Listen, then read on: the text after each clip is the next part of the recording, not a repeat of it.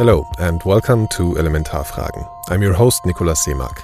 As this podcast has always been in German so far, first a quick announcement in German and then we're back to English. Einige von euch sind jetzt sicher ziemlich irritiert davon, dass hier auf einmal Englisch gesprochen wird. Das liegt natürlich an meinem Gast, den ich diesmal habe. Ich möchte aber auch in Zukunft, wenn es sich ergibt, mit englischsprachigen Gästen reden. Wird also ab und zu mal vorkommen. Jetzt wünsche ich euch aber erstmal viel Spaß bei meinem Gespräch mit dem Pianisten, Komponisten und Entertainer Chilly Gonzales.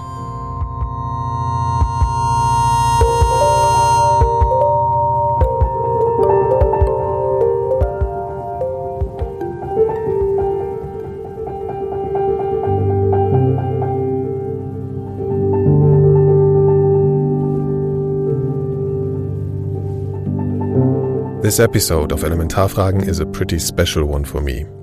I've been doing this podcast for quite a while now, and since the first day Elementarfragen is part of our podcast label 4000 Hertz, I had the idea of talking to the guest I'm having today. Some days ago, I traveled to the German city of Cologne, which is the home of choice of Canadian pianist and composer Chilly Gonzales. In the background, you can hear him improvise on the intro theme Elementarfragen usually starts with.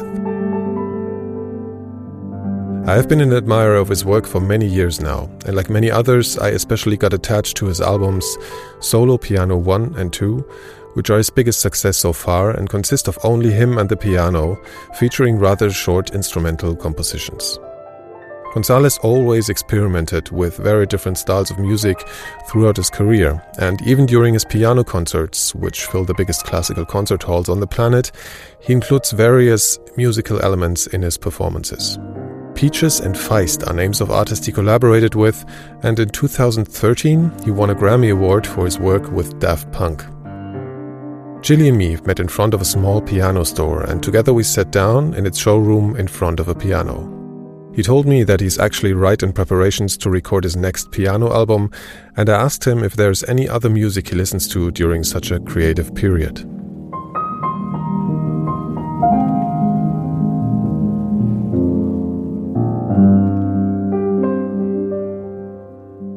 Well, uh, I'm playing multiple hours a day, which is more than I usually play. I would usually play if I'm not currently under pressure to practice for a specific upcoming concert or recording.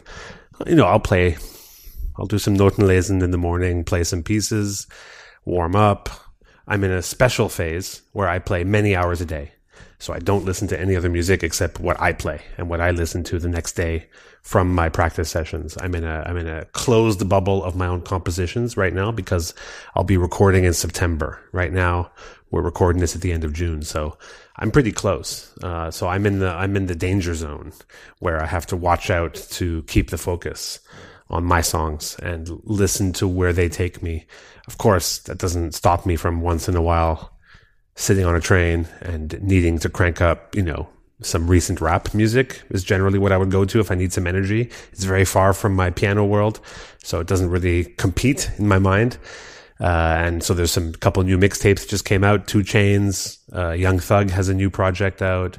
Uh, Vado, who's one of my uh, favorite current East Coast rappers. There aren't so many famous, uh, great East Coast rappers, but he's one of them. So I have these new mixtapes. I'll just go to a website like datpiff.com and I'll just download the last two or three most recent mixtapes from the rappers whose names I recognize, who who I know I'm interested in already, and uh, that'll become some you know music if I need some uh, motivational intensity. I'll go to some recent rap music, but other than that, it's the closed bubble right now. Mm. Can you recall when the whole music and piano thing started for you?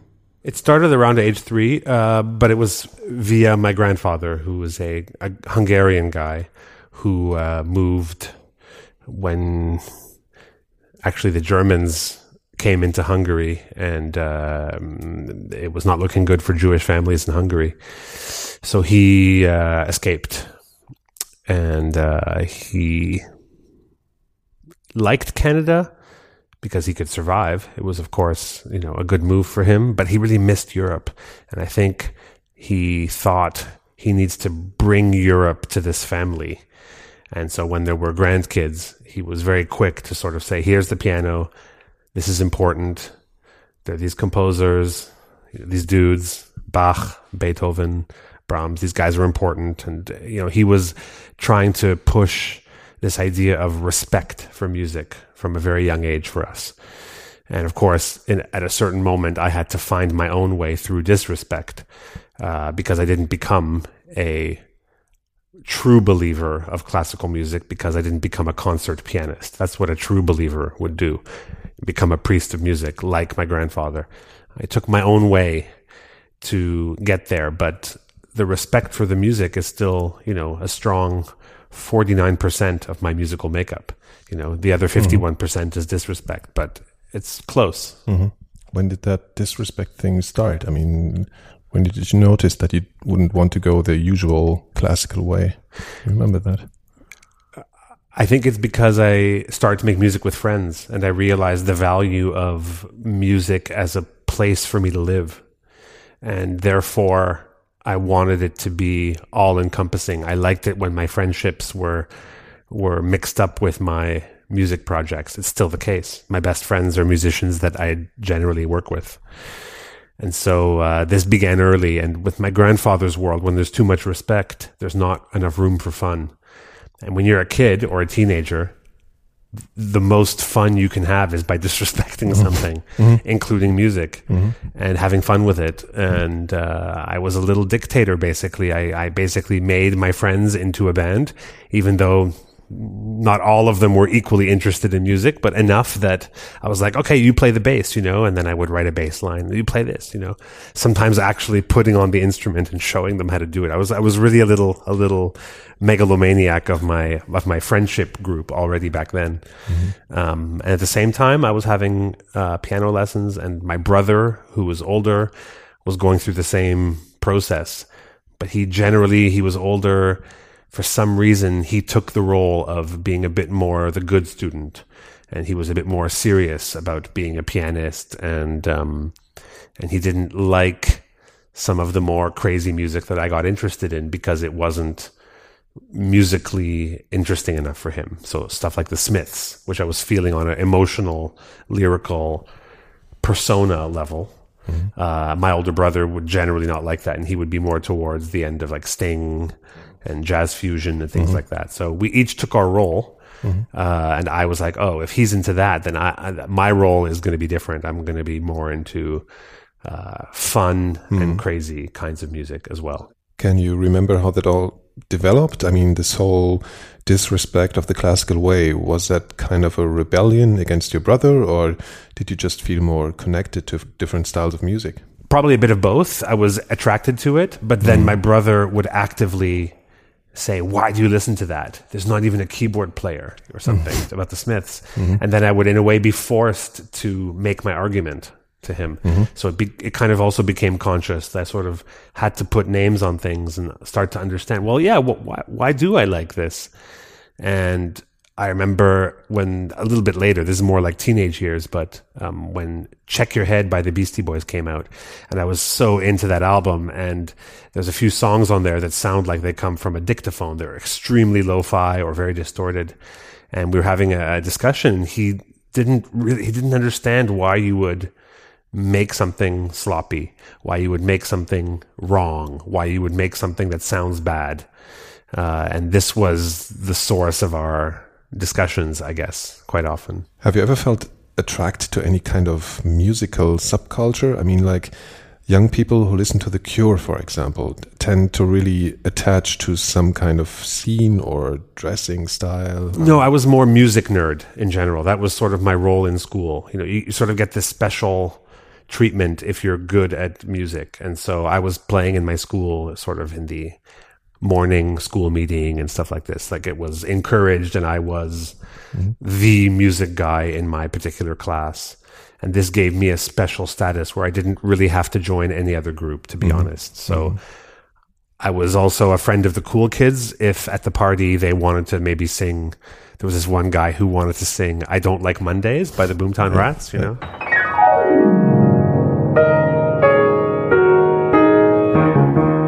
I'm reliving my childhood right now, and and like the the cool kid would like start to sing, you know, The silicon chip inside her head has switched. So he would sing it, but then he would like go out of key. Has switched to overload, and I'd be like, "Whoa!" Da, da, da. You know, I'd make the cool kid look good because I was such a little smart music kid that I'd be able to. Oh, I hear that he's going, and he still got to impress the girls. So somehow I got to be the special pass from the cool kids. And then later, when I turned like fifteen or sixteen, I started to play a little bit in some jazz clubs, and jazz clubs didn't ask for your ID. And when my high school class realized this, they're like, "Oh, if we go see Jason play at the Mm-hmm. at the jazz club, they're going to serve us alcohol, even though we're only 16 years old." So somehow I had a pass with the cool kids, but of course You were an I was more- for, for the people. like yeah, but I was yeah. also very sympathetic to the nerds, and Okay. uh, because at heart I'm also a nerd. Mm-hmm. Uh, but somehow music set me free from having to make these choices, and this is still where I am today. And where people say, "Oh, so interesting! You you pull from rap and a lot of things that are not considered culturally valuable, but then you do it in such a culturally valuable way." And I think I just learned this very early on that. Um, I live in between these things. I live in between social groups. I live in between now musical groups. And I, I think if anything, I try to erase the boundary. I'm not even trying to, um, uh, combine things. I just don't really see the same boundaries as other people. So that started early, I guess. Mhm. Did you have good teachers? I mean, who taught you? Lots of great teachers. Uh, The best teachers were non piano players. And this way you learn about music.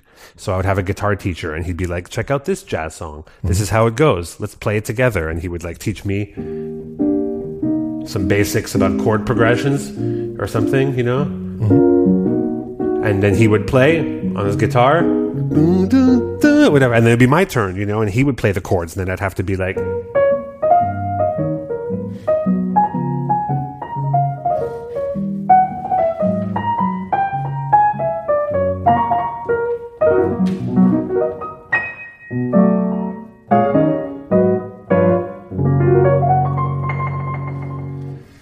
Nice.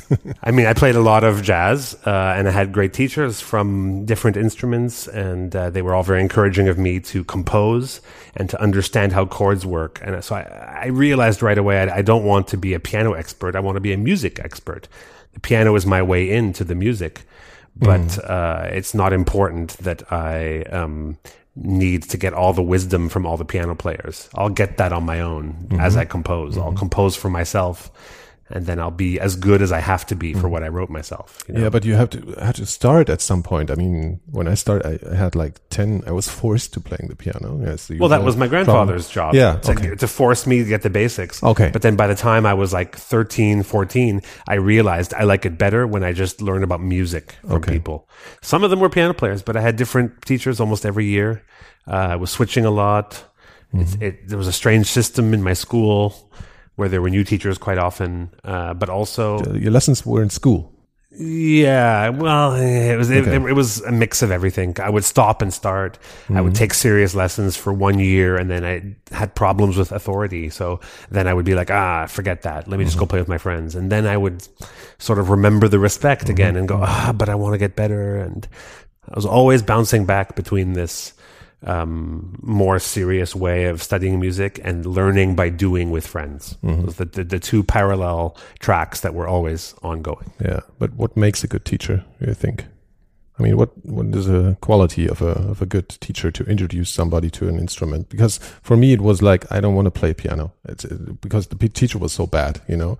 And later, I May- but mean, maybe you weren't meant to play the piano. I mean, it depends. Well, I love it today because Okay. I would love. Okay. I, I'm really angry that I didn't continue. So Well, I would say, I, I would say, a good teacher can't choose teaching as his backup plan. This is a bad teacher. A good teacher has to be someone who dreamed of being a teacher. Their success is mm-hmm. tied up with being a teacher. Someone who dreamed of being a star, didn't make it, and who becomes a teacher, becomes a soul crusher. yeah, These are the teachers that yeah. really Yeah. they should really quit because they're doing more harm than good. yeah, If you dreamed of being a teacher and that's really what your passion is, then you're a good teacher. And I think uh, part of I have part of this in my I wanted both. I wanted to be a star, but obviously I also on stage and through my books and masterclass Yeah. videos I very much like to teach, but I'm not frustrated with my success. I'm very happy with it, and I want to use it Yeah. to be a platform. I don't give private lessons, but I give public lessons. Yeah. And I consider myself very much someone who can share uh, and spread the joy of music. Yeah. And you don't give lessons on the piano, but about the concept of music and how music works. Yes, That's what you do. But right That's now, if you said, "Hey, I composed a piece," and you played it for me, I can give you five minutes of probably a real point of view on your piece that you could think about and decide whether you want to internalize this criticism or not. You know, this I really enjoy. I know how to listen critically, and I know how to give positive feedback, so that even if I don't like something, I can motivate the person to try harder, not to quit. Yeah. Okay. Um, can you remember your first full composition, like a, a single piece, not your first, not improvisations, but like the first moment when you thought, okay, now I have a a song or a you know like a complete piece. Well, my brother and I, I can remember the first song my brother and I wrote, and it was named after a street that we walked by called Elizabeth Court. And it was just a one note Elizabeth Court, kind of British 80s. Elizabeth Court. And then it was ah, something like this and that we wrote that together. I can't say who wrote exactly what. Probably it was a bit more my brother than me. Uh, but this is the first time I was aware of the idea that you you create something and it's a song and it exists and every time you do it it's the same and it's it becomes a thing uh, and as far as me on my own instruments um, i'd have to think much harder about that i don't have a Okay. I don't have a, a easy answer for that. I would need to get back to you because nothing is coming to mind except Yeah. the piece I wrote with my brother. Yeah. Okay. So many classical uh, pianists uh, have to um, participate in, contests. You know, did it happen or? No, I didn't do I didn't do many contests because I was never a I was never trying to be good at classical piano. My brother did a little bit of this kind of thing. Uh, I did a couple of jazz type contests to be part of an all star big band, but if you listen to my lyrics and you know a bit about my aesthetic, Yeah. you'll know how important competition is as a positive and negative force in my life. And this comes from my family situation. So even if I wasn't doing classical contests, there was a popularity contest going on in the family related to uh, success, and music was the way for both my brother and I to try to to try to you know get closer to that. And uh, it also is in my older sister's case, but she's not a musician; she's a scientist. But in her own way, she also felt this competition. So it was really sort of the equivalent of a religion in our family. You know, is some- it still going on? well, depends depends which which person. In my case, it's not. Uh, but there's maybe other family members who haven't quite uh, dealt with it the same way I have. But I made it a big part of my uh, public persona. It's a subject of much of my creative work. Yeah. And in many ways, not just lyrics, but getting a Guinness World Record and playing a 20 hour, hour concert. And the idea of using rap as a genre comes also from that because rap is, uh, it's, it's a capitalist form of music. Uh, that comes from the losers of capitalism uh, trying to get revenge on capitalism. And this is a fascinating subject to me that also relates to the kind of competition that I was put into and without a choice in a way. And I always thought to myself, what kind of artist would I be if I didn't grow up with the religion of capitalism as a kind of, or the religion of competition as a kind of um, giant phantom hanging over it? Hmm. What if that wasn't part of it? What What would happen if I was left to be more of a natural artist? Maybe I wouldn't have used my real name. Maybe I wouldn't have developed all of these tools to guide people through my music. Maybe I wouldn't be as well known. Mm-hmm. Maybe I wouldn't have the opportunity to play in the wonderful Philharmonie halls of Germany. It's it's a it's a big what if question, mm-hmm. but uh, yes, the contest was between me and myself. Was between me and my brother. Was between me and other musicians who I would just see and feel some spark with that would lead me to, in a way, publicly uh, use them as a contrast to myself. So there was a people like Alec Empire. I don't know if you know Yeah, when yeah, I yeah, declared myself uh, a candidate for the president of the Berlin Underground in the year 2000, I wanted the election to be against Alec Empire. I thought we would be a, it would be a good choice. The very Yeah. dark, Yeah. uh, you know, dark haired, dressing Yeah, dark, yeah, yeah. very serious, violent image, and this ridiculous pink suit, Chilly Gonzales. I thought this is a very good choice for two directions for the Berlin Underground to go. Of course, the whole thing was a bit of a conceptual prank, Yeah. but uh, yet another example of how competition is such an important theme for me. So, so you need more like an opponent than somebody you strive to be like, or I mean, do you just have? I Is mean, there a do you have difference? Islands. I mean, you strive to be like your opponent. That's why you choose them as an opponent. You see something of yourself. Alec Empire and I both come from fairly upper middle class, comfortable circumstances and reinvented ourselves already. That's a huge similarity. He's also a Pisces. He's also born in 1972. I mean, I realized in a way this is just Chilly Gonzales in another form, actually. Okay. But he didn't like to think of it that way. Okay. He didn't like our beef at all. He, uh, you know, he's he. Well, he's such a hardcore I dude. mean, was in there re- really a beef? I mean, like, like, Well, like- yes, because he started to make sure I couldn't play at festivals he was playing at, and he got really he he was really scared of me.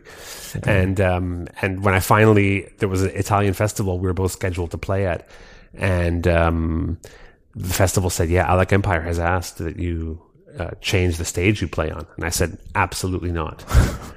and uh, I was playing before him. So, you know, he already won. I was basically, you know, he was the headliner, you know, so he already won in a way. But they were so worried about me, they actually had uh, all his security guards around his Crazy. backstage because I guess they didn't understand yeah, the separation between who I am as a person Yeah, okay, and the Chilly okay. Gonzales image. So they thought I was crazy, you know. And and I just wanted to have fun with him. I just thought, hey, let's do a song together and let's Yeah. let's let's let's make a, a almost a fake beef. Let's just use this to So he didn't understand that. no. And then when I finally met him at that festival, we sort of ended up in the same hallway. We weren't supposed to. He was really trying to not be near me, you know? And, uh, and like during his sound check at one point, I just wanted to poke my head. I wanted to see what was going on. I was like, oh, I want to see what this guy does. And there was like a security guard. He's like, you know, I was like, oh, whoa, they're really scared of me. And then I finally met him and he just went, he just like put his hands out, you know, like to keep me away. And he just said, peace, peace, dude, peace. You know? Ever been And I was like, oh, I want to have a conversation. He's like, ah, peace, peace. And he just like ran away, you know? And then the irony is during my set, some guy from his band, like the drummer, Mm-hmm. came on stage, pulled his pants down and, and mooned me while I was playing piano and talking to the audience. So in the end, I provoked him to some passive aggressive reaction. Um, but I always think how much fun it would have been to Yeah. to actually come together and in this way that rappers often Yeah, yeah, yeah. they have a beef, but then they take advantage of the moment where they come Yeah. together. Yeah. This is the whole point. Did you want to? No, I just want to say shout out to Alec Empire, who's a great artist, and like Alec, if you're listening, you know I'm still up for resolving the beef and doing something together. You know, so anyway, So how do you deal with nervousness when in a live situation? I mean, when you before you go on stage, or when your next record comes out, or something, the day it comes out, do you have an issue with nervousness, or is it just a? well, it's been so long now that I kind of learned to keep it in its proper place, so it doesn't cripple me in any particular moment. And like most artists, I have weak moments where I'll become aware of something negative, maybe as a review, maybe something like this, maybe another artist talking about you, and it can get to you in certain moments. That's not really nervousness as much as sensitivity. Uh, but actually, I don't get so nervous before gigs, except when, of course, there's a lot of new things that I'm doing, new pieces, and I'm not sure if I'll remember. I'm, I'm afraid to make a musical mistake, and I'm afraid to forget lyrics. I mean, on a basic level, when something is relatively new, and I'm nervous sometimes when there are guest performers because it means I have to do a lot of effort to make sure that they fit into the kind of show I'm doing, and it's a big responsibility to make them feel comfortable, but to also give them a little bit of um, danger mm-hmm. because my show mm-hmm. has to have both. I can't mm-hmm. just have a comfortable show or just a dangerous show. I really need both, and so I have to be very aware when Jarvis Cocker comes on stage to do two songs, or Peaches is going to join us for the encore. Then I can be just very thoughtful in the hours leading up to a show, but I, I don't really get nervous in the in the way that maybe a teenager version Yeah. of me would Yeah, have gotten nervous, where like yeah. sweating and the usual what you think of when someone's nervous, but not so much. No. But does it happen? I mean, mistakes when you play. I mean, All on stage. I make mistakes all the time, Okay. constantly. There's And some mistakes like hitting the are- wrong note, really, or Well, there's, there's yeah, you're, you're you you can lose concentration. You mm-hmm. know, I'll be sitting there playing. You know, like you know, I'm just like I'm like you know playing in Duisburg. You know, and I'm like trying to get it, and I'm like, oh, I wonder if Helga Schneider's here. You know, and I'll just be, and I just because you, you lose, you you leave. For a half second, and then then you can really make a mistake, and it usually has to do with lack of concentration, thinking about something that's happening in the hall that you somehow can't get control over. Do you get distracted by people in the audience when they? I mean, they Not visually. I get distracted by knowing who's on my guest list and wondering if they're there. Music musicians I respect, you know. It's, it's just more like that. It's like, oh my god, did Max Richter actually show up to this gig? What does he think? Oh shit! Don't lose concentration. Really, There- sometimes it's a monologue, and you have to get control over it. You have to you have to get on top of the tiger and, and get back to the music. And Yeah. usually I can do that, but sure, there's some gigs where the the, the distractions are also maybe like one person who's taking flash photography with a really loud noise, and it's more like, what do I do? At what point do I say something? I can't just let this go, but it's like the second song. I don't want to have to have a moment where I break everything, so I have to kind of take 20 seconds while I'm playing a song I've played for a long time, you know, and I'm just like, okay, wait a second. It's like a monologue. Okay, so maybe that guy's going to stop taking, you know, maybe he's going to stop taking photographs after he just gets five of them. But what if he's just like taking them the whole time, you know? What am I going to do? Okay, hold on a second. Do I do a shorter version? We're in the second bridge of White Keys. Okay, let's just end it right now. And then I make some joke like, if you're done taking photographs, I can continue the concert, sir. And everyone cheers because everyone was, you know, but these are the kinds of things that are going on in my head while I play. And that's what, and many musicians I know don't do that. Mm-hmm. And they just sit there and they're like, they don't know what to do. They're just like, oh my God, that guy's taking photos. Just ignore it, ignore it, ignore it. Whereas I try to think of a mm. way It ruins the concert for them. for, and for the audience sometimes. So I try to think of a way in these 20, 30 seconds when something strange is happening in the hall. Mm. I have to find a way to release that energy of tension, usually with something humorous that also is sympathetic so the audience can understand. Yes, we all agree that there was an annoying thing happening. I've pointed it out. I put a name to it. We've all laughed and released energy, and then I can get back to like actually doing my concert. Okay. Um, when you talk to the audience at a concert, it's usually is that so uh, more the funny kind of way. You do, do jokes and you explain stuff, and it's very entertaining. And Well, um, funny or or personal. Uh, Often it's just a personal way in to say, "Here's a new piece. This is what I was. This is where it comes from, or whatever." But yeah, Okay, but you uh, you explain because I mean the music on your solo piano albums, for example, there is I mean there's a lot of melancholic or sad and slow stuff, but you rarely talk in a se- really serious way in about what this piece means to you or something.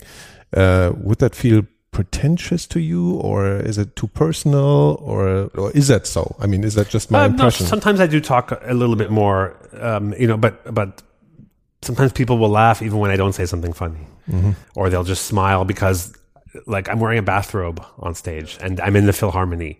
Like there's something about just that basic fact that is amusing. yeah, So even when I don't yeah, try, there's a generally a feeling of a little bit, tiny bit surreal, Yeah. and and um, and so even if I do speak from the heart, which I sometimes do, at least once every concert, I think I'll speak more from the heart about some something about maybe the city. Wow, it's or I'll tell a story and say, hey, you know, last time I was here in Luxembourg, was anybody here? I was here playing in this not very nice club, right? And everyone's like laughing already. I mean, all I've said is that it's a not nice club, right? You're laughing too, but I mean, it's not funny. It's not a joke. It's just telling what it, and I said, and we were driving back from the club, and I told the promoter when we passed the Philharmony of Luxembourg, I said, I really hope the next time I play here, and the and the promoter laughed in my face.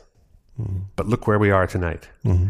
And everyone claps because I made it to the Philharmony after playing in the 200 seat gross theater. You know, this isn't a funny story; it's a heartfelt story. But of course, it's full of energy, and it's. Um, if you mean, do I ever talk and be boring on purpose on stage? No, of course not. No, that's not like that. Um, when you get off stage, is that uh, how is that when you when this rush of having such a great audience cools down, like this uh, when it all goes away and you're alone again? Is that is that a thing? I mean, do you have to fight melancholic moments then, or I'm just, just I'm just going to let you guess because that's that's that's part of Chilly Gonzales for me is the boundary of wanting people to really not be able to fully imagine yeah. what those moments are like. It's important to me to leave that mystery, so I don't really speak about it. Like you said, listen to my piano albums. I think you get a sense of some deeper emotional states that aren't represented in a in an obvious way on stage. And the humor and the lightness and the surreal nature of my performance is a counterpoint to the depth of the emotion in the music. At least that's what I hope. Uh, and that's another reason why I don't often, for example, do like a signing session after I play a concert. Even though that's quite common, especially in places like Philharmonies. Most of the classical musicians do it. They do it because they're not allowed to show humanity in a way that I do um, yeah. during their concert. So that's the only place that they get to have a connection with the fans. I have a connection with the fans the whole time, and I leave it there. And I don't want people to be potentially disappointed because on top of it all, I really am physically very exhausted. And I'm surrounded by friends when I play with my quartet, for example, and my team. And in most cities now, I have at least two or three friends. And uh, mostly I try to focus on seeing my friends and talking about something other than the concert. I find that's the best way to uh, to sort of transition from onstage world. And so in that moment, I need to be as far as possible away from Chilly Gonzales in a way, and that means with friends and that means talking about other shit and not meeting fans, not signing autographs, not taking selfies, not answering questions about my career. And because you don't want to add something to this Chilly Gonzales. Leave it all on the field. Yeah. Like a sports team, you say, leave it all on the field. You don't want any energy for the post game interview. Leave it all on the field, 100%. Is there actually really a new revolutionary music? um, when you do this masterclass and everything, you always show it has been there already. Is, are they really new things? I mean, I think musically speaking, there aren't many new things because Western music, at least, and I want to be clear about that because there's of course other cultures where the it's not the 12 notes of the piano, but all Western music, and therefore American music, you know, it uses this interface of these 12 notes right? So when you walk into a rap studio, there's a little synthesizer, looks like a piano. That's still the way in for people to sort of put music together. And those 12 notes haven't changed. They haven't discovered the 13th note. It's, it's, uh, but everything around it changes. The social meaning of music changes, and mm-hmm. that can be revolutionary. Mm-hmm. The, the magic trick of ter- making something that is so avant-garde but so capitalist as rap music is is a crazy magic trick for example that's new that's revolutionary the notes they're using when they make their music are not revolutionary. So I just think it's about tools uh, and concepts. Tools and concepts uh, are very, very different, and technology is something in between. Technology is a tool to make music. It's kind of new instruments, and it has, starts to have some conceptual meaning as well the idea of sampling, for example, the idea of hitting a, a, um, a, note on a synthesizer that's called trumpet it's not a trumpet, but somehow there's something about that sound that's trumpetish enough that the whole world goes, yeah, that's supposed to be a trumpet. That's kind of a new revolutionary, like mind blowing concept that we can create an essence of trumpet. It's a little bit like a Platonic idea, you know? We've created something that is abstract, that represents something that doesn't actually exist. That trumpet doesn't exist. It's a it's a creation recreation of a trumpet but yeah. we yeah. somewhere in our mind exists the recognition yeah. that it's a trumpet it's very heavy it's not new music it's not a new musical idea and so i just try to differentiate between these 12 notes that are still used where there's nothing new under the sun but of course there's new styles and uh, you know i especially think in the post rap world um, just how how much uh, music having a reach, that the size of the reach of a song is a part of its quality now. The capitalistic urge has taken over music so much that the greatest art is considered to be how avant-garde can you make it while still having a giant audience? That's that's the rap way. And I think this is great. This is also why I love a movie like Get Out by Jordan Peele. And I was trying to explain to Germans, I don't just judge this movie on whether it's a good movie or not. I judge it on the fact that it made a whole conversation happen as well. That's also how I judge South Park or Ali G. Uh, satirical things. It's even how you can judge Jan Böhmermann. The fact that Jan Böhmermann's humor reaches so far is what gives it its power, not just the joke itself, because maybe some of his jokes are better than others. But when one clicks, it's because it starts to have an application in the real world.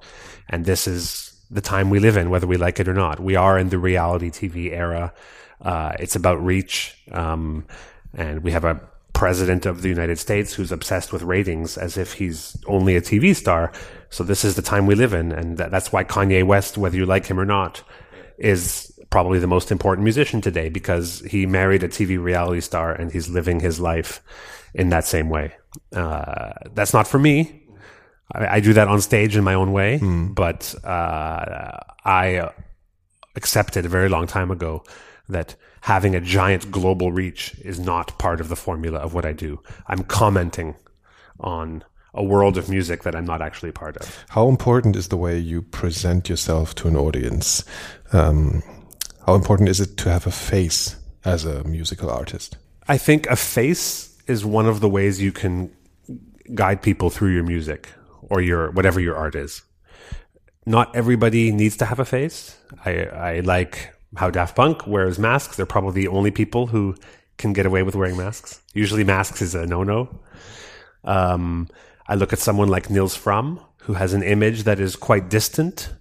Uh, he doesn't do a lot of pleasing of the audience outside of the music on stage. He mostly keeps to the music, but he does it in a way where it also builds mystery, and he has just enough of a uh, of a persona when he speaks to the audience that they that they accept that as a as a character on stage.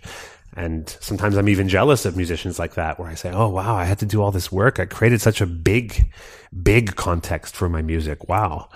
Um, and it's it is what it is. It's, I guess it's who I am. And um, but sometimes I look at a musician who's who still manages to have a persona, but by absence uh, is a very interesting idea. Also, my persona is based on presence, aggressive, often aggressive presence. Um, musically thinking, does reduction mean being modern?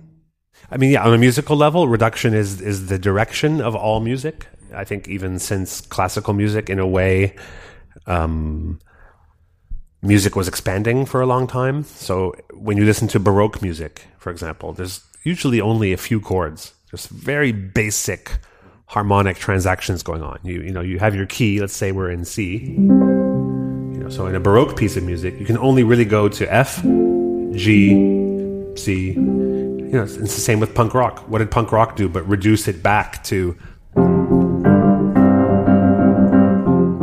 right? Three chords in the truth or whatever, and the, the first rock and roll songs. Just, you know, and all Baroque music really is this, you know?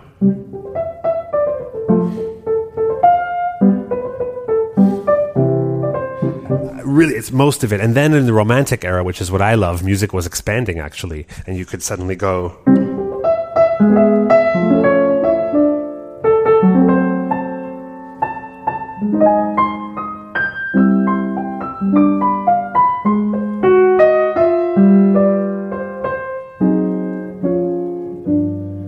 The same. It feels like the Baroque piece, but all of a sudden there's like all these little hallways you didn't know about. Oh, I'm going down this hallway now. Whoa, whoa, bumpy ride. Okay, now we're back on track. And and romantic music became about telling this very nuanced story about like, oh, you know, what are the details and and it's supposed to represent a full human psyche, where the complicated emotions and ambiguity and all these new concepts.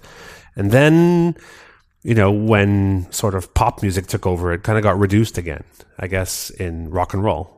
And since then, we're living in constant state of reduction. And, and classical music, the last cool classical movement was minimalism. You know, Steve Reich, Philip Glass, Michael Nyman, people like that. That's the last really sort of audience pleasing classical music style, I would argue. and uh, that's all based on reduction and repetition. So it's like even classical composers were like, okay, yeah, we, we there's something really cool here. And you have this explosion of electronic music through Kraftwerk. Then you have minimalism through Philip Glass. And then you also have the beginnings of rap music, which is based on sampling. I mean, this late 60s, early 70s time was really amazing. And, and we're living still in the after effects of that explosion. 70s, I guess, where like there's like punk rock, electronic music, minimalism, beginnings of rap, all experimenting with the idea of reduction and the idea of repetition and the idea of uh, only the essential. Yeah. Okay. Yeah. What's interesting is that that I usually understand with you when you mention all these different kind of styles in music, but when it's when you say classical, I actually don't can't really pinpoint what's classical. I mean, what what does that mean? Is it just I mean, well, there's a bit of a word pro- there's a word problem because yeah. classical music has come to mean for most people who don't follow music closely, to them it's anything that's old and played by an orchestra or an instrumentalist. That includes Baroque, the classical era, which is around the 1700s, more or less. The Romantic era is the 1800s. 1900s is, you know, pre-war, post-war. But classical to a music professor is the music that begins uh, with mm, early Mozart and finishes somewhere around Beethoven. Okay. That's the classical era mm-hmm. of classical music. I wondered if you are kind of a techie. I mean, just fiddle around with my tech stuff right now. Is there, I mean, a piano is, is one single piece now and you have a chair. What else is there? Are you, because you mentioned you're a nerd somehow. What is it about different pianos and stuff? Uh, no, I, I, don't, I don't go, I don't go open source. I don't go behind the curtain so much. I, I if I, if I like how a piano sounds, I just play it and do my thing and uh, have a technician there if there's a problem. I don't like the idea of, oh, I hear a weird noise. Let me see if I can find it. I'm like, no, let me call someone yeah. so I can get back to work, you know? And same synthesizers, drum machines, all. I'm not interested. Okay. I, am not a sound guy. I, that's why I play the piano. The piano is also like a platonic instrument in a way. It, you can't get more atomic than a piano. I can't get less in terms of just your left hand plays a chord and your right hand plays a melody, you know? You can't reduce on an instrument, an acoustic instrument, any more than just the piano. That's why my solo piano albums are, in a way, the, always the most powerful. Mm. The minute I add something, I get something, but I also lose power because there's nothing, there's no atomic level less than a piano for me and what my music is. Mm. It can't get less. Mm-hmm. You know, I, I, I don't know what it would be. What is less than a piano for me? It's at the bottom. It's the very basic. But it's also very complex and it's. I don't see the complication. I see a single unit called the piano that is my interface with music. And, uh, and I'm aware of it now because the music I'm working on is more solo music for piano. Mm-hmm. And I'm back in that uh, in that world where I realize it is like the Platonic world of forms, as close as possible as I can get to the form of music is through the piano. You know the Platonic world of forms? It's like, for example, right here, you see this. This is a circle, right? I'm pointing at the bottle, the bottle cap of my thing. And I look around there and there's a chair. That's a circle too. And I look up and that light is a circle. And that all of that's a circle and the microphone is a circle. But how do I know those are circles? I'm comparing it to some perfect circle in my mind that never exists, but it's planted in my mind so that anytime I see a circle, I go, oh yeah, I'm comparing that to the platonic form of the circle. So I'm looking for the platonic form of my music.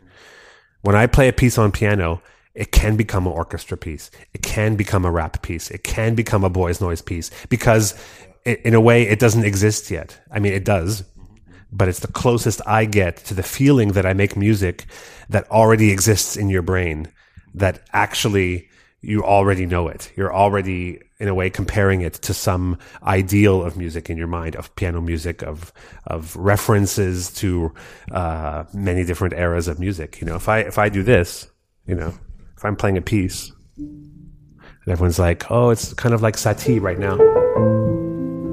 But then I'll suddenly play the second verse like this.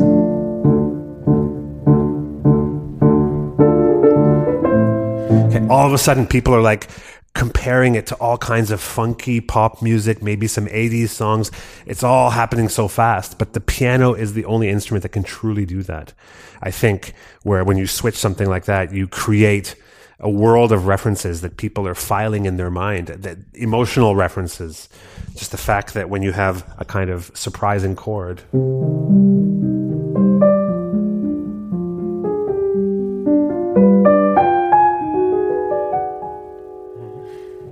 that just everybody sort of knows what that emotion is supposed to represent. It's like a breath. It's like a moment of surprise and and I just am fascinated by all these musical gestures, these musical references that seems to be only the piano is really capable of putting together one after the other and still sounds like coherent music. That's why the piano is the instrument where if they rehearse an opera, they hire a piano player for the first six months. They can't afford to have the whole orchestra there somehow we know the piano can handle it. The piano can give you all the feels you're supposed to get when you get with an orchestra.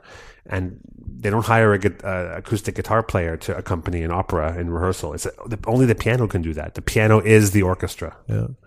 Um, when you sit on stage or when you play on stage, do you always have one like one mind or one sense uh, where you feel the audience and and concentrate with with one like you know antenna, or are you back when the when the um, piece is, has ended? Depends. Hmm. Depends. It's different when I'm, for example, doing when I'm rapping a song. I'm in constant contact with them. There's eye contact. There's uh, and some some pianistic moments where I allow myself to just shut the window for a moment and knowing that I'm going to come back fairly soon. But there's moments, yeah, where you purposefully go to a different mode to get inside something. There's this part of Night Moves that's very intense every time I play it. Night Moves is this piece. It's kind of this epic, sort of like a techno piece for piano in a way. And there, there's, there's coming this like storm, you know?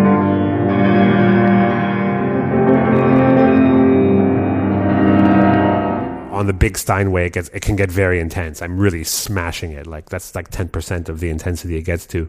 But to be able to get into that knowing, okay, for the next two minutes, I have to build up such a storm of music. And I actually also mentally sometimes will put myself in a state and I'll, I'll, I'll be able to have access to something very violent inside myself that I allow to come out. And that's a kind of private process, which is weird that it happens in front of people, but I'm able to feel private enough between me and the piano that I can find this energy to do the storm every night. A couple of times I didn't make it and I kind of phoned it in, as we say in English.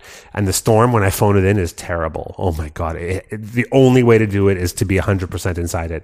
And the couple of times I didn't make it because I was like a bit sick, maybe a bit weak or distracted. That's one of the worst parts of the concert to have to phone in, you know, it, that has to be you have to, I have to make sure that I'm always in the situation, take the time to be in it.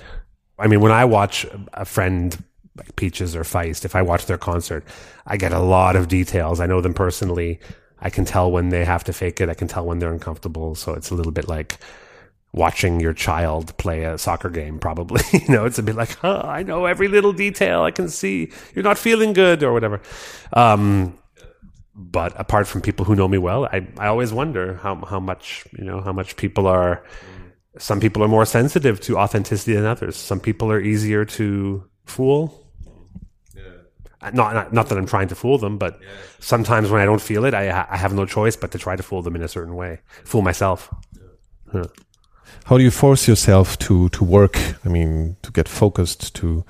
I'm one of the lucky ones. This is not my issue since I was trained, I was it was very obvious to me that there's only two ways to really create great musical moments. One is beginner's mind, improvisations, spontaneity, doing something for the almost the first time, and then ultimate wisdom, which is you've done it so many times that you get to some essence.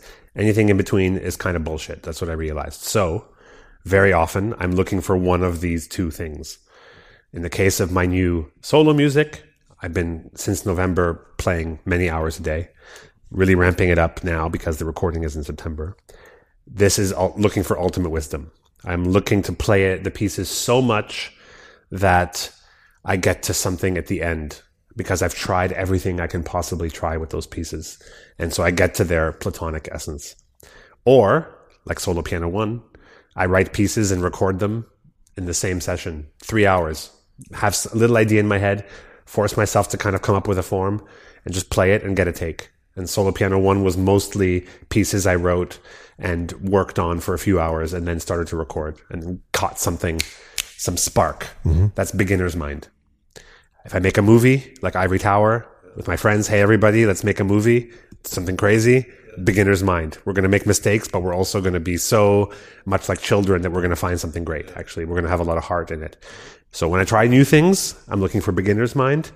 But when I'm doing something that I, that I know how to do, I need to take a lot of time to get to ultimate wisdom because that, where you live in the middle is not a good place to be. That's mm. not a mm-hmm. good place to be. Mm. Are you still satisfied with the first album then? Of course, of course. All be- beginner's mind stuff is great, but it's not possible for me in how I envision uh, my music to do it that way. But I was just speaking of Nils Frahm, who's a very good friend.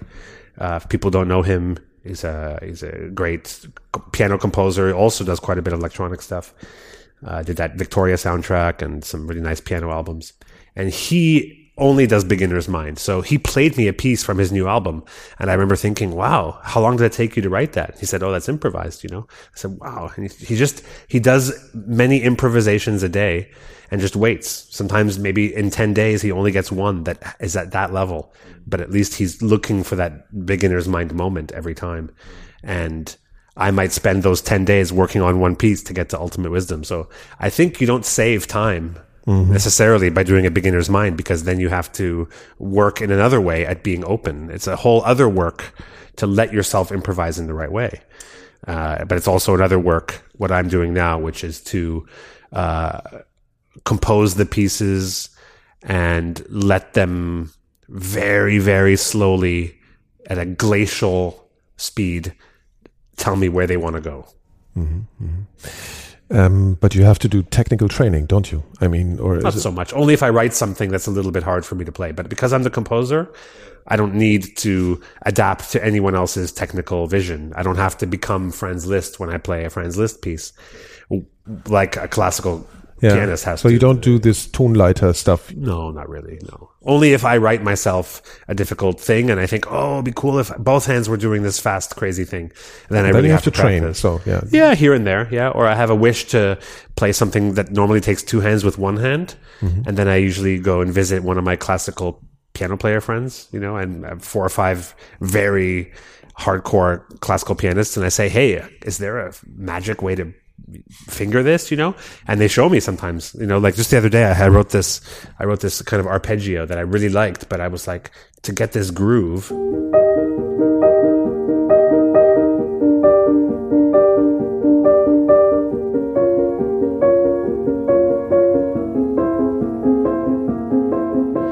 Was like, whoa, that requires so much.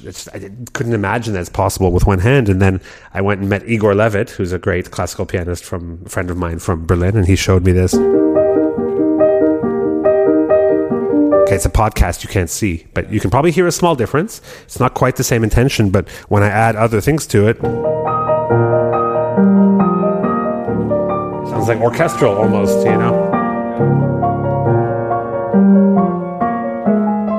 Almost like there's three or four hands playing, you know?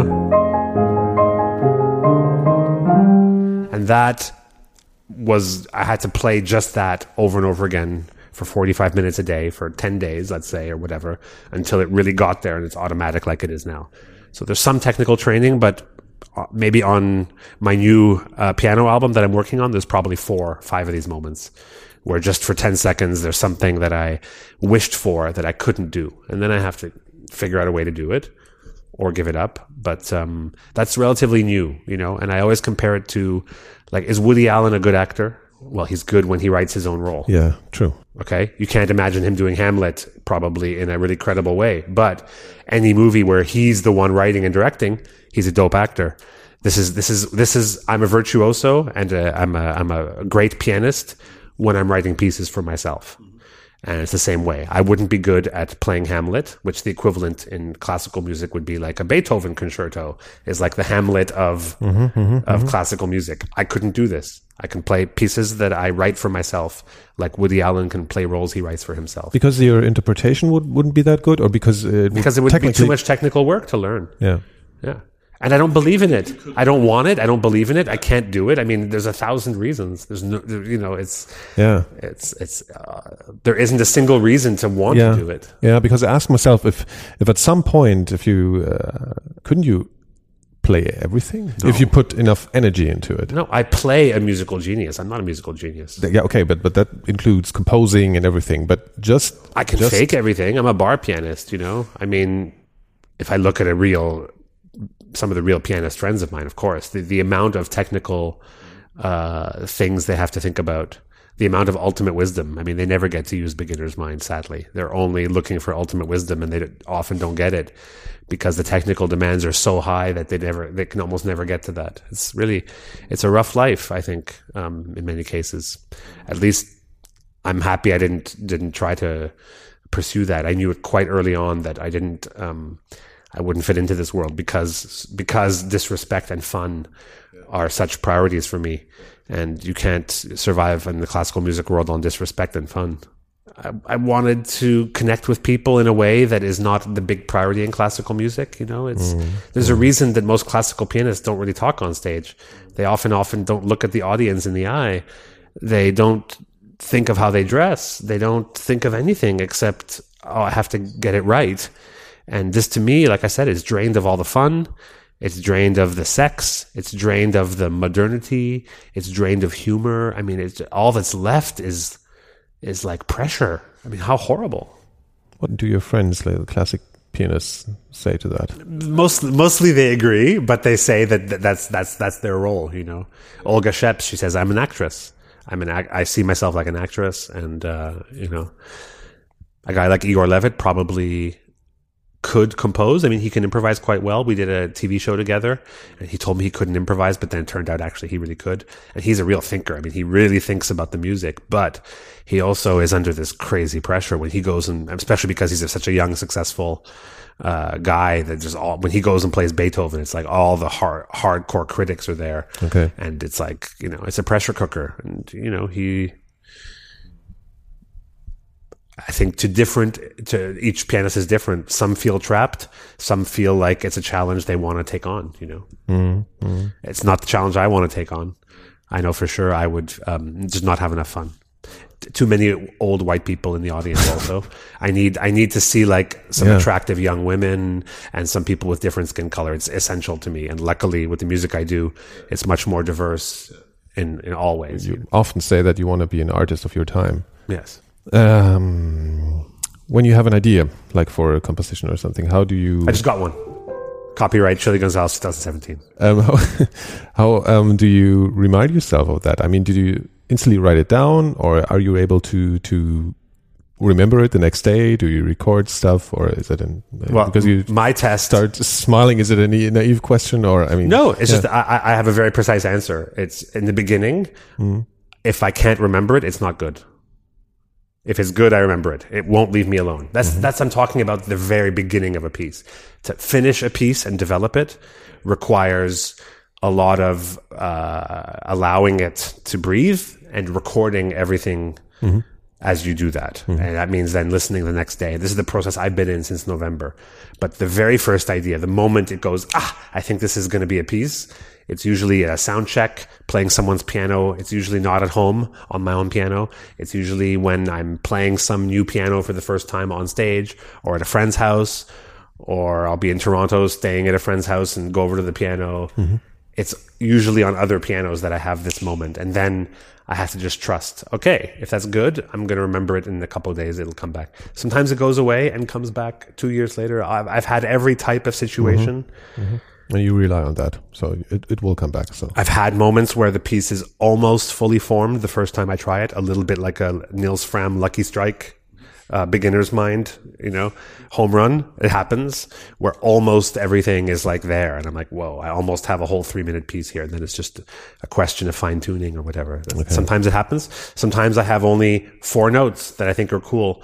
And it just takes a year and a half of soul crushing repetitive work to finally turn it into something. Mm-hmm. Mm-hmm. Mm-hmm. when and how did you choose the name Chilly Gonzales? When did that happen? And Was it already a complete concept when you when you start? No. No, it was in a moment where I was frustrated looking for names. I had a lot of names that I liked, but that didn't seem right. And I was coming up with a lot of names and I was a little bit sick of the whole process, to be honest. And someone suggested it to me in, in a club uh, as a kind of joke. And in that moment, I just said, yeah, that's, mm-hmm. I'll take that one, you know, in a way, just so the whole painful process would be over. But, but I did choose that one. And I think it was because it really sounded like a rapper's name to me. Mm-hmm. It just seemed like to have that ridiculous, but also slightly heroic mm-hmm. quality of a Busta Rhymes type name or Biggie Smalls or one of those kinds of names. It just seemed ridiculous at the same time, it has energy because yeah. of Gonzales and Speedy Gonzales, and and Chilly has cold in it as well. It's like spelled like cold. Yeah. Just the whole thing, I was just like, okay. I somehow I don't know why, because all the other naming months that were leading to that were a little bit more like intellectual, like, oh, it could be that because yeah. that represents that. Yeah. And in a way, the fact that I chose it so fast was in a, its own way a beginner's mind moment that I'm still living with for better for worse. It was a beginner's mind moment and I have to trust myself that there was a reason.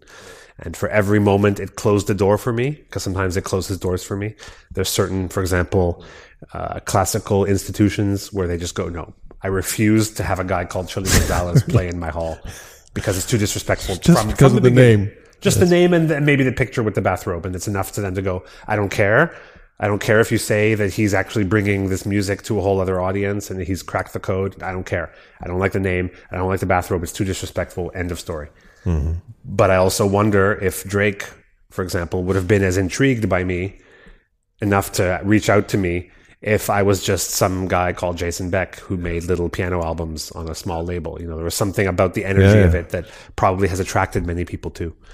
So I think it's it's polarizing in a way. I think many people right away would go, "Ugh, God, this sounds so stupid. I'm never going to be a fan of something called Chilly Gonzales." You kidding me?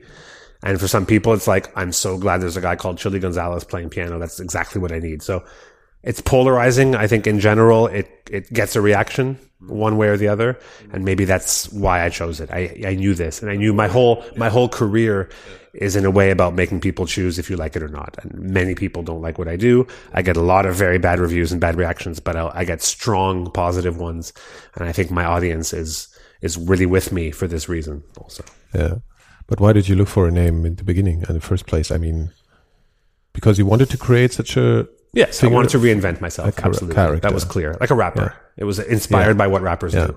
Almost no rappers use their real names. And and you didn't want to be just, I mean, authentic. Jason. But you can't be authentic in front of an audience. It, to get up in front of an audience is a transformation. So this is a this is a big myth. Mm-hmm. that you can somehow re- remain authentic and transition from a yeah, private sure. conversation to a public performance. That's ridiculous. It's naive. So no, never in a million years. You are authentic by opening up your fantasy world to people. Do you think David Bowie is authentic? An authentic artist? He's one of the most. Come on, yeah, yeah, one I mean, of the most personal, most. Yeah, most, okay, yeah, but but the first thing you, you was Prince an authentic artist? Yeah, I would say so. I mean, from your perspective, is Jarvis Cocker an authentic artist? I mean, I'll, let's go down the list because I don't see anyone who pretends to be like they are in normal life in this list of great legends of performance and legends of music. Yeah. There's not a single one yeah. who believed this. I can just be how I am in real life, wear what I wear, and go up on stage. That's naive. But isn't that something that changed in capitalism? There's music I would call more a product than an art, you know? Yeah, but that's not who we're talking about. We're talking about the legends of music. We're talking about Frank Sinatra. We're talking about Franz Liszt. None of these people tried to create fake authenticity. That's that's a fool's errand. No, that's for like indie rock singer songwriters who are just uncomfortable with the idea of being on stage, and then they say, "Oh, I don't do that. I don't play that game." You're not even playing our game at all. That's, yeah. that's for sure. Yeah. You know, the game is to let people in on your fantasies. Bjork is a super authentic artist, but is larger than life. Rappers are very personal. I mean, you listen to Drake's music. There's some deep emotional stuff in there. But of course, it's a it's a fantasy. Mm-hmm. You know, that's your what, fantasy. That's so, that's what yeah. being on stage is to live out your fantasies. That's the way you be an honest artist. Absolutely. Do you think about what's um, going to be people will remember when you're gone? Well, I think about um, you know the the part of my persona and the part of my performance that is based on being a kind of professor character. Mm-hmm. Like when I do my pop music master classes with Radio, uh, Radio 1 Live. 1 Live. Yeah, yeah, yeah. Um, that's a very good example of something that surprised me at how much it connected with a, such a, a broad audience. Like my book of etudes, yeah. which became a surprise, like platinum sheet music book, basically selling like so many copies and uh, all of these moments, or my Apple Music radio show called Music School. There's all of these little avenues I've been exploring, and now I want to take it up one level. And over the next five to ten years, I'm going to be building up something called the Gonservatory.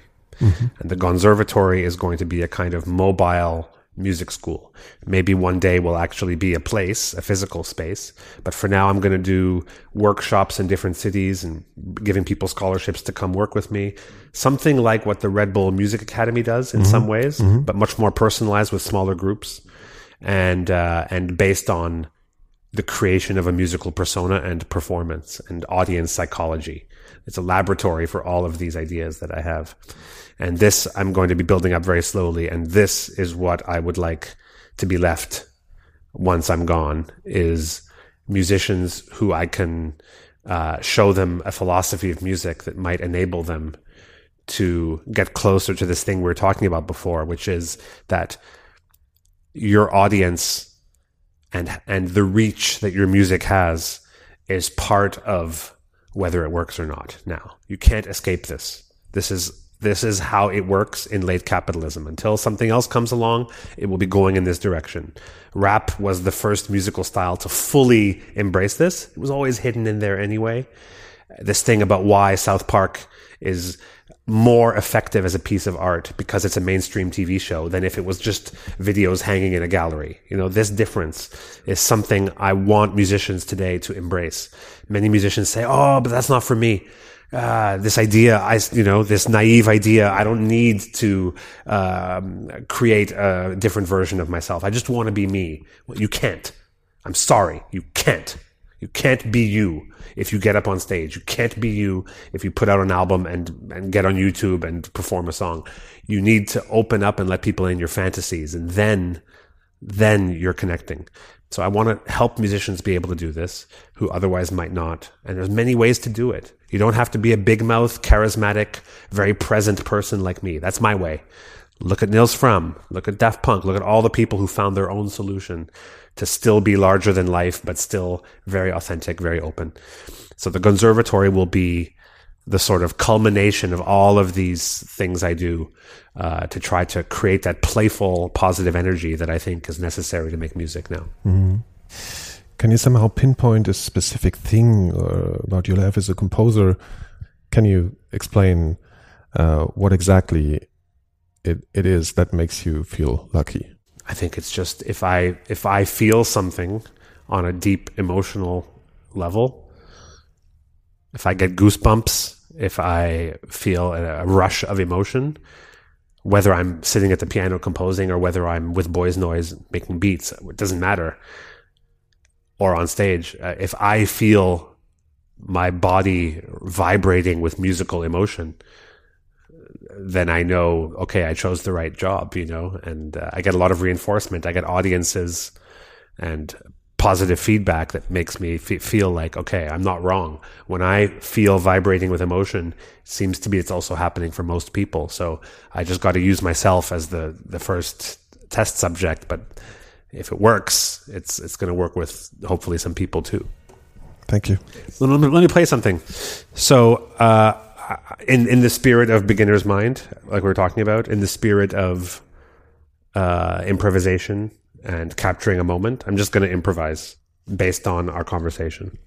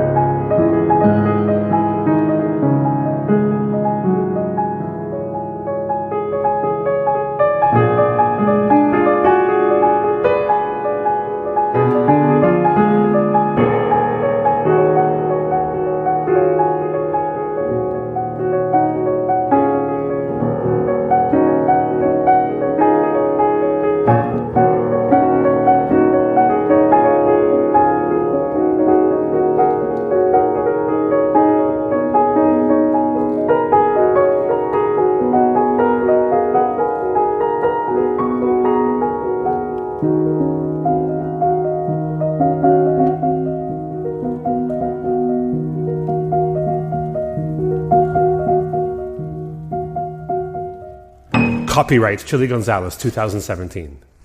Thanks very much. it's a lot of fun.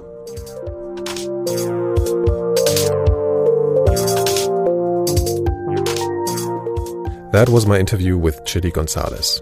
I really enjoyed this afternoon with him, and I hope you liked listening to our conversation. If you speak German and would like to listen to other interviews I did so far, check out elementarfragen.4000hertz.de to find more episodes of this podcast. You can also support this show by giving it a rating on iTunes or subscribing on Spotify.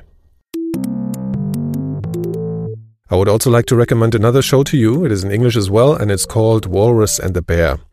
Wouter Bernhard, aka Walrus, explores the city of Berlin and brings you compelling stories from the capital of Germany.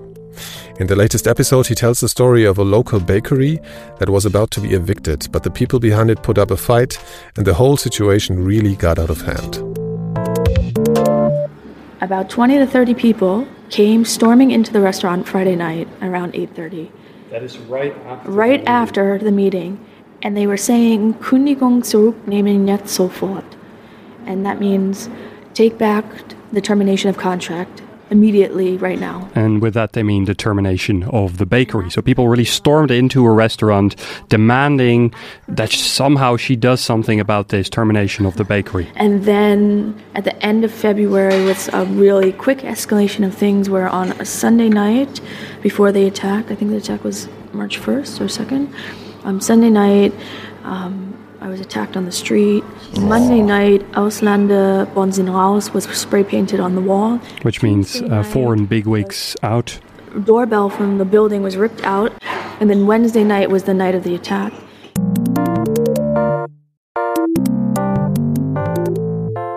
Walrus and the Bear can be found on the website of 4000 Hertz under 4000hertz.de, which is spelled 4000 hertz with tz.de. The music you can hear in the background is licensed under Creative Commons and is by AimBee1. The track is called Lime Green. Thanks very much for listening and take care.